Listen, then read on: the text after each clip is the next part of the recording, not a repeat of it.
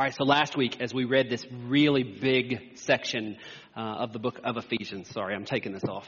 Um, I don't know why I keep wearing them. Um, as we were in the book of Ephesians, we read this really big section, and last week, as I read, it was a, it was kind, it was a really exciting section. Like throughout it, I kept feeling like somebody should be yelling "Amen" or "Praise the Lord" or something like that. As as I read today's, there there were far fewer sections where I expected the same thing. It, it didn't have the same kind of uplifting challenge. And it's important to remember that when this letter was delivered to the church in Ephesus, the entire thing came together. And it didn't have any of the numbers or, or breakdowns that our passage had, numbers that define where a chapter begins or where a verse begins. It didn't have any of the subtitles that we see that, that section off different areas of the text. This came as one letter, and it would have been someone's responsibility to come before the church that was gathered and to read to them the letter, beginning to end, all the way through. Because for them, this was one letter, one teaching, one unit that belonged together, that, that walked through a progression of what was happening. So someone would have come and they would have read the entire thing. Now we've added numbers and subtitles and all of these things, and let's be honest, it makes it a whole lot easier to read a whole lot easier for us to find our place or find where we're supposed to be or read together or be on the same page as we all are looking at different copies of it. Even as we look at different translations, sometimes the only way we can catch up is when we see the number and go, oh, they must be there because it kind of sounds like this even though mine sounded totally different. And, and that keeps us on the same page and on the same track. And, and, and I'm not necessarily saying that the numbers or the subtitles are, are, are bad. Only that when we break it up in little bits and pieces in little sections, it is possible that it does damage to the broader context of what is going on. Take the section we read today. As I read it several times this week, as I read it again today, it sounds incredibly legalistic. Like there are all these rules for what you're supposed to do and not supposed to do. There are all these behaviors for the way that, that we're supposed to behave as the church, as Christ followers. And, and as I read it, I saw the rules. I saw the do this and the don't do that and do this and don't do that and behave this way and not that way. And it even says at one point in there, don't let anyone try to tell you that this is not exactly the way that you're supposed to behave. And as I kept reading through bits and sections, I thought, wow, this sounds so stiff. And in fact, this section and different pieces of this section and different verses throughout this section have been taken from time to time and they have been used to create divisions and battle lines and struggles among groups of Christians or groups of churches or even denominations. Only a few years ago, our gathering of churches, Southern Baptist friends, decided that they would take one verse out of this and they would make that one verse our rallying cry. And they got really, really bad press for it. Not just from the media and secular press, but from churches who were going, wait a minute, when that one verse is our rallying cry, you miss all the important stuff that surrounds it. Because that one verse by itself was a distorted rallying cry. If we take just this section or just one part of this section, I imagined some of you in your faces as I read the part about husbands and wives. As we take just that piece and we read it together, it too by itself is a distorted rallying cry.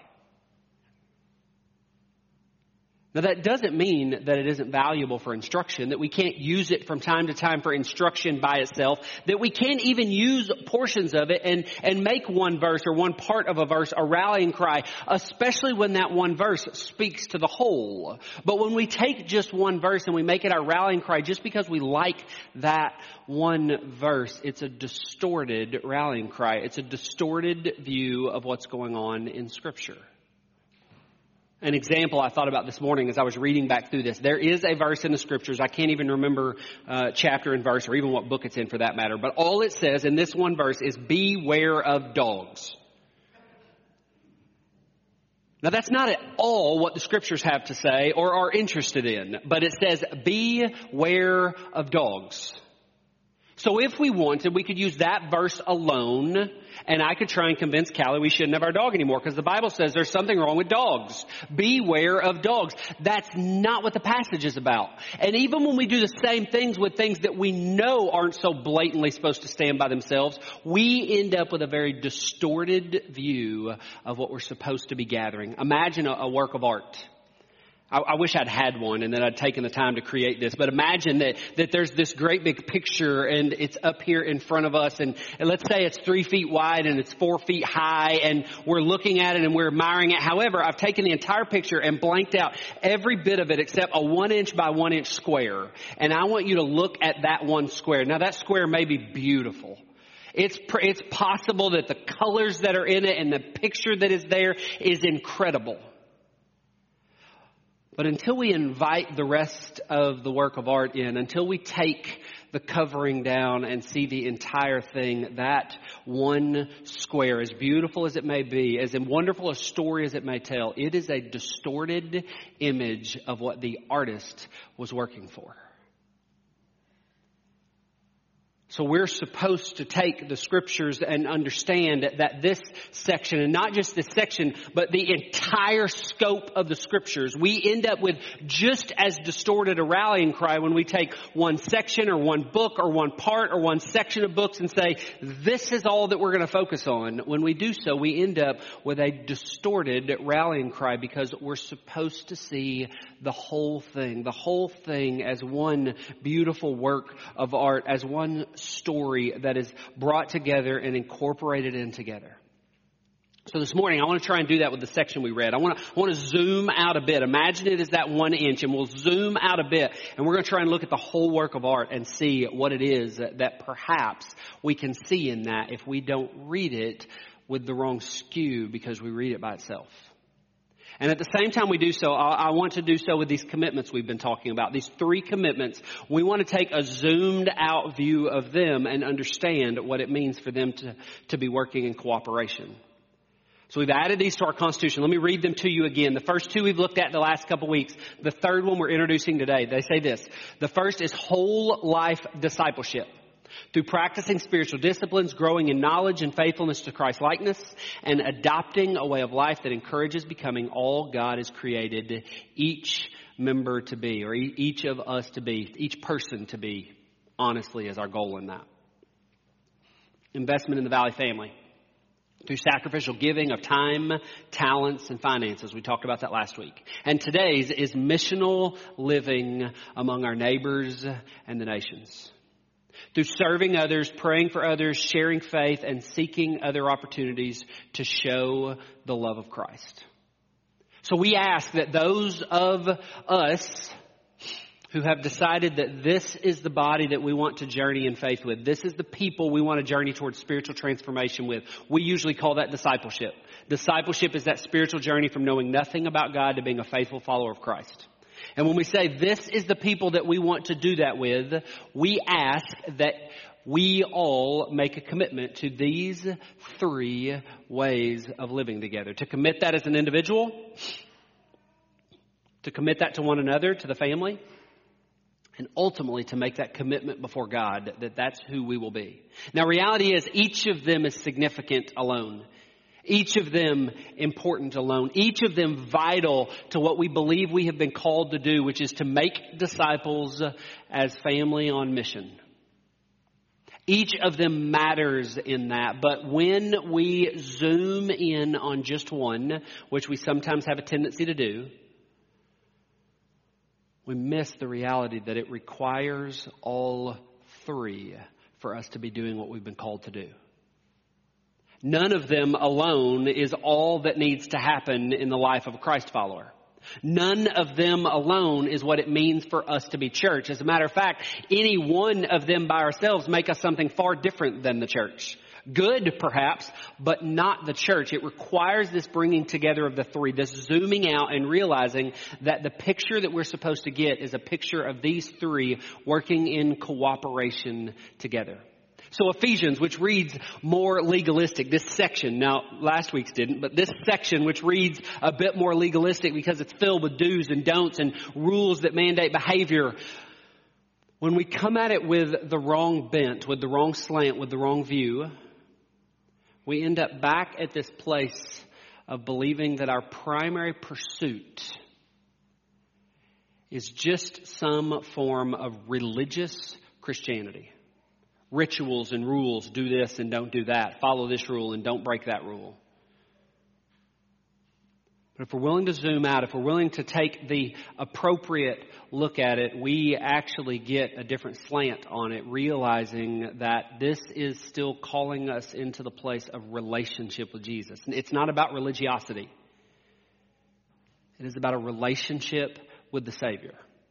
But on its own, it can lead any one of us to believe that the focus of our faith is right behavior. The entire attention, intention is right behavior. We are, if we behave appropriately, we're, we're Christians. And while behavior is important, it is. Even the commitments we've asked you to are behaviors we've asked you to take on. The goal, the focus of our faith is not behaviors. It's not the, the dominant call of this letter. It's not the dominant call of Paul throughout the scriptures. It's not the dominant call of Christ.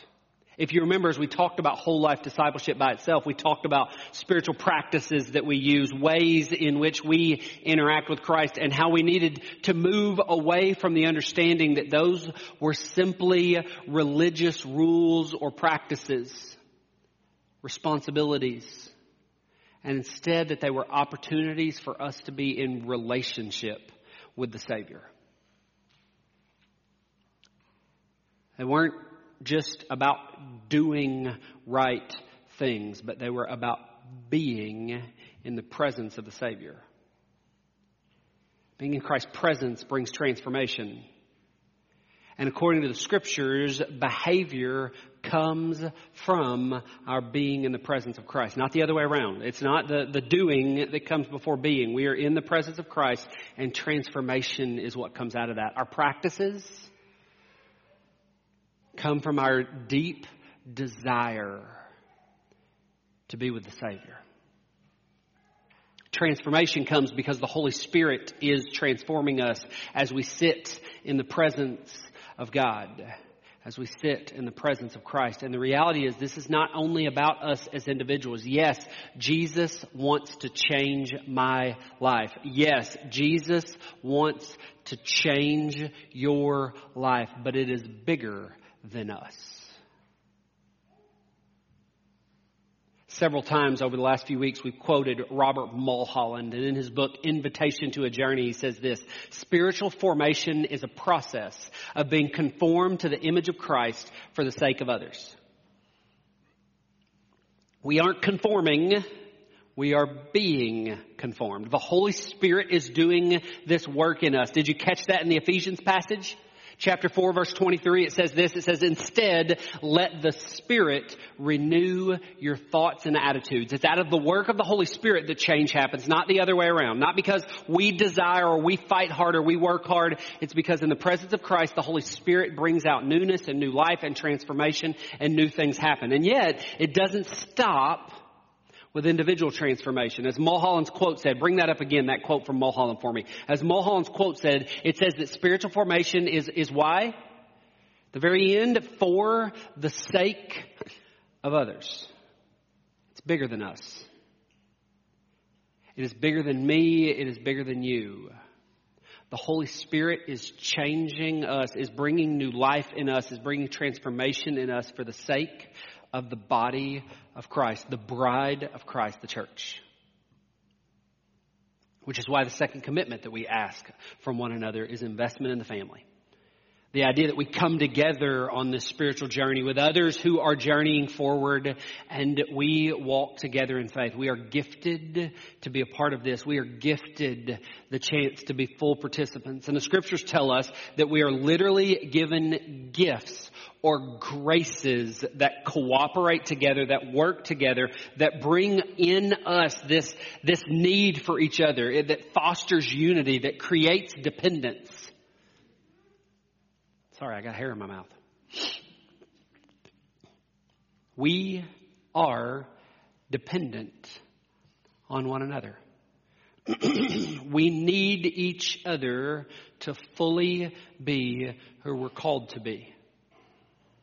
As we talked last week about people being here, and I even had people come at the end of the service with these kind of guilt issues, which we all kind of wrestle with of, but I have to be away next week, and what am I supposed to do? Because you said we need to be here. The, the, the point is not guilt. I said that last week, but it doesn't matter. We, we have to have it somehow drilled into our brains that the point is not guilt.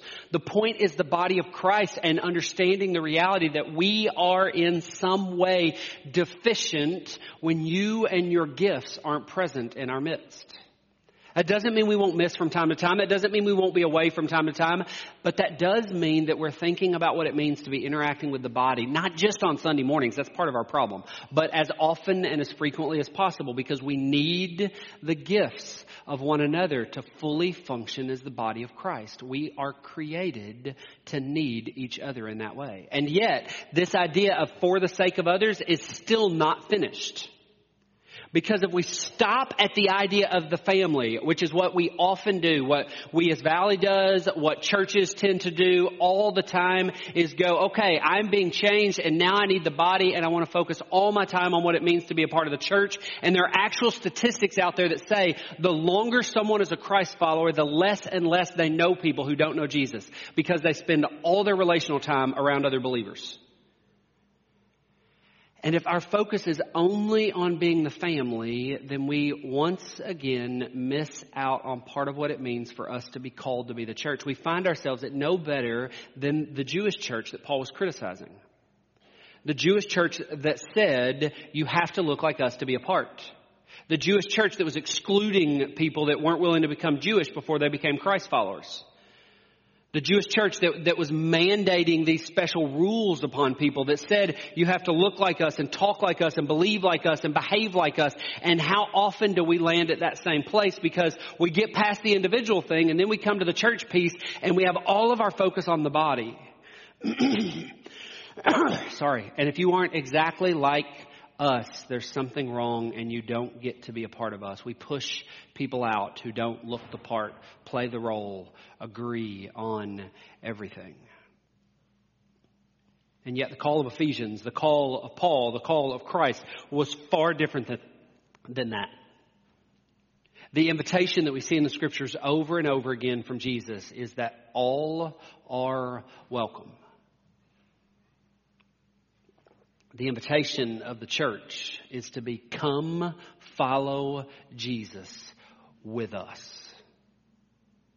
That's where we're going. Come join us. Everyone come join the family. Be a part of what we're doing and where we're going. So as individuals, we buy into this commitment of whole life discipleship. We're each being formed all the time in everything that we do. And then we're brought together with the body of Christ, others on the same journey. So we invest in the life of the family and what it means to be committed to one another as we journey together. And then it brings us to this place of missional living. So the passage I read sounds real kind of rules based and do this and don't do that and behave this way and don't behave that way. What happens if we read that passage with a missional living slant? If instead of it just being about individual faith or instead of it being about the church body living together, it becomes this place of individual faith growing, church body living together, we're called therefore to be missional people. What happens differently if we read that passage thinking about it with a missions understanding of being a missional people? Now, what do we mean when we say missions? Does it mean that everyone has to go to Africa? Does it mean that everyone has to, every time they meet a stranger, share with them some type of three or four or five point synopsis of what it means to follow the gospel? That every time we meet someone, it is our responsibility to persuade them to love Jesus, to be baptized, to join a church. And if somehow we don't get that done, we failed and therefore we're not missional enough. I don't think any of those are actually what it means to be missional. They're all displays of what it means to do missions, perhaps. But missions, I think, needs to be defined more broadly because missions at its core is this. It is our effort to communicate to others that they are loved by Jesus. Now, is that definition broad? Yes. But I would argue that too often our missional definitions are too narrow we have brought them in too small. You see, at Valley, we are all called to be missional people. We ask you to commit to this practice if you're going to be a full participant in who we are. Now, does that mean we're all going to go to Africa? It doesn't. I think you should. But that's not what it means. Does it mean that every single one of us tomorrow are going to introduce someone to Jesus for the first time and they're going to choose to become a Christ follower and make a first time commitment to walk with Jesus because of our interaction with them tomorrow? No, I don't think that's what it means for us to be missional. It would be spectacular. It would be awesome. It would be great if that was something that happened in our life all the time, if that was something that we were deeply committed to, that we had happening frequently. But I don't think that that means that it's going to happen every time. I also don't think that that is what it means necessarily for us to be missional. But I think it does mean this. It does mean that you and I are intentional to communicate to other people that they are loved by Jesus and that we are called to do that every single day. That every single day we're called to the place of communicating to someone else that they are deeply loved by the Savior. And that it should happen in every piece of our life, in everything that we do. And it should happen both with our neighbors and with people on the other side of the world. That this should be a part of our life all of the time. We should be thinking this way and living this way and interacting this way. So yes, this summer some of us are going to Zambia because that is a piece of what it means to be a missional people. But it also means that all of us should be striving to make sure that tomorrow we are in some way communicating with someone that they are deeply loved by Jesus. And there's a multitude of ways in which we can get that done. Perhaps the way you do so is, is simply by praying with someone who you come in contact with, who you can see is hurting. So you show them love and you pray with them and for them. Maybe it's something as simple as leaving a really big tip at a restaurant that you go to today to communicate. I want you to know that I love you because Jesus loves you. Maybe it's taking care of a sick family member is the way that you do it. Maybe it's sitting beside a hospital bed. Maybe it's actually from the hospital bed is how you communicate to another person that they're loved by Jesus. Maybe, yes, it's sharing with another person how Jesus is transforming your life and wants to bring transformation to their life. Maybe it's through sharing your lunch in the cafeteria with someone else. Maybe it's through trying to be a friend to that jerk in your workplace who nobody wants to be around. But you decide that you will find a way to love them, to care for them, to communicate to them that they are loved by Jesus. The list is endless. We could go on and on and on, but sometimes our limited definitions of what it means for us to be missional keeps us from doing anything. At the same time, sometimes our definitions that are too broad keep us from actually being intentional. Because just being good to people isn't being missional. Being missional is communicating to other people. It's sharing with other people that they are loved by Jesus. Now, not only through our words, we do that through our actions, we do that through our behaviors, we do that through our responses, we do that through our relationships, but it must be about communicating the love of Jesus, not just being good to somebody. Lots of people are good to somebody who don't know anything about Jesus. Being missional means that Jesus is bringing this about in us and that we desire to communicate to others that they are loved by Christ. Now, yes, the line between the two is incredibly thin. But it comes back to our intention. It comes back to our heart for Jesus. It comes back to our kingdom thinking, to the transformation that has happened in us. Actually, I want to give you an assignment. You ready? Today, we invite you after this moment to step into the classrooms that are behind me right now and to join one of our small groups, to join the conversation that's taking place in there. And I want to encourage you as you're in your small groups to talk about the difference between what it means to be missional and what it means just to be good to other people. And to talk about specific ways in which you could commit to being missional tomorrow or this week. Specific people who you could decide this is a way that I'm going to live out missional living this week. Have the conversation in as practical a way as you can today as you think about what does this mean? How do I do this? I think this section in Ephesians is not at all about legalism, but is 100% about missional living.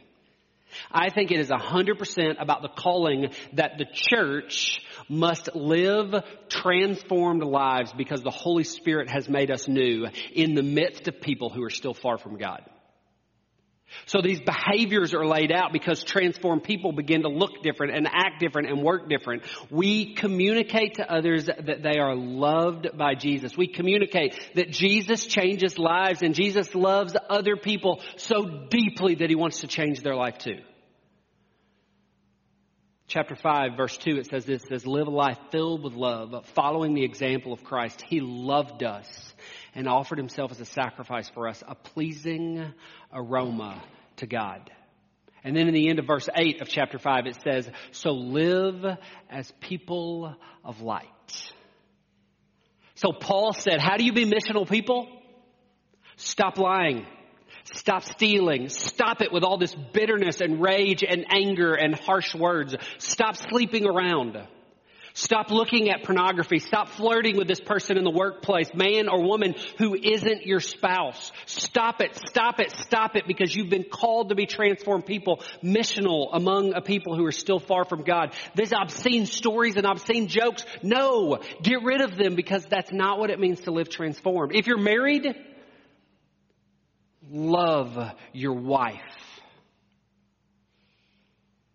If you're married, love your husband, serve each other, submit to each other is what Paul is crying out about. Missional living. In fact, in our emotionally healthy spirituality stuff that we've looked at, the Scazzeros go so far to say, if you're a married person, your marriage should be your loudest gospel message to the world.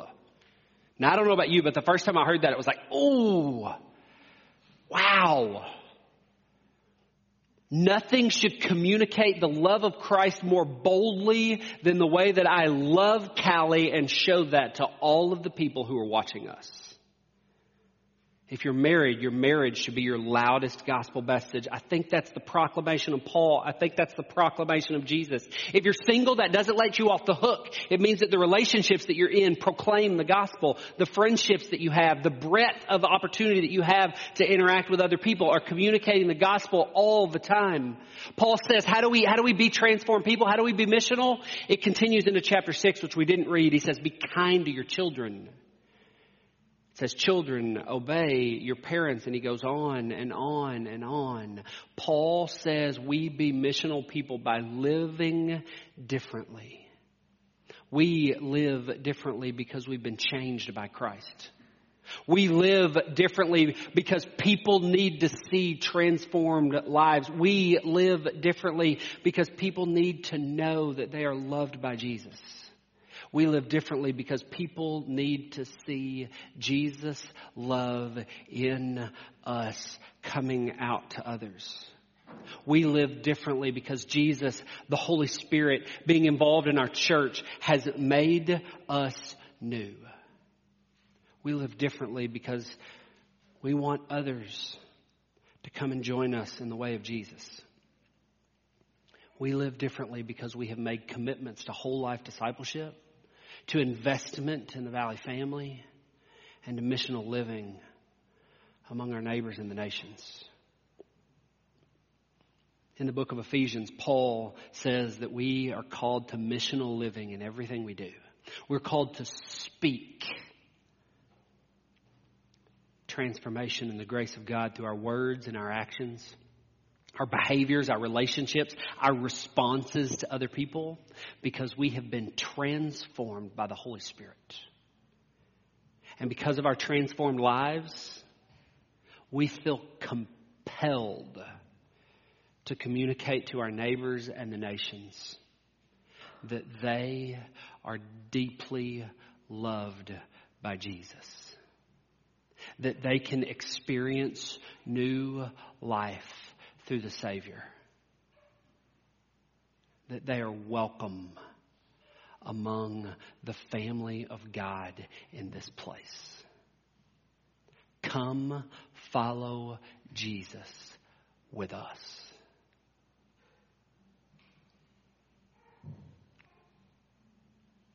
Would you pray with me?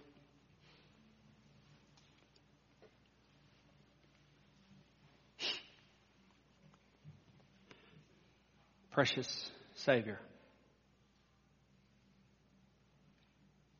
give us a deep, burning desire to be in your presence. And as we do so, bring transformation in us. Through the power of the Holy Spirit, make of us the new creation you have promised you long for us to be. And as we experience life as new creation, compel us to be a people who bring others along on that journey.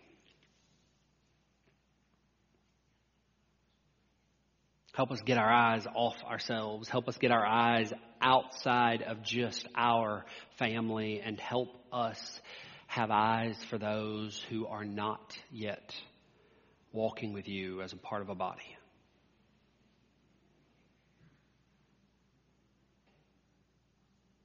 Make of us missional people so that we can join you in restoring, in redeeming, in recreating your world. In Jesus' name we pray. Amen.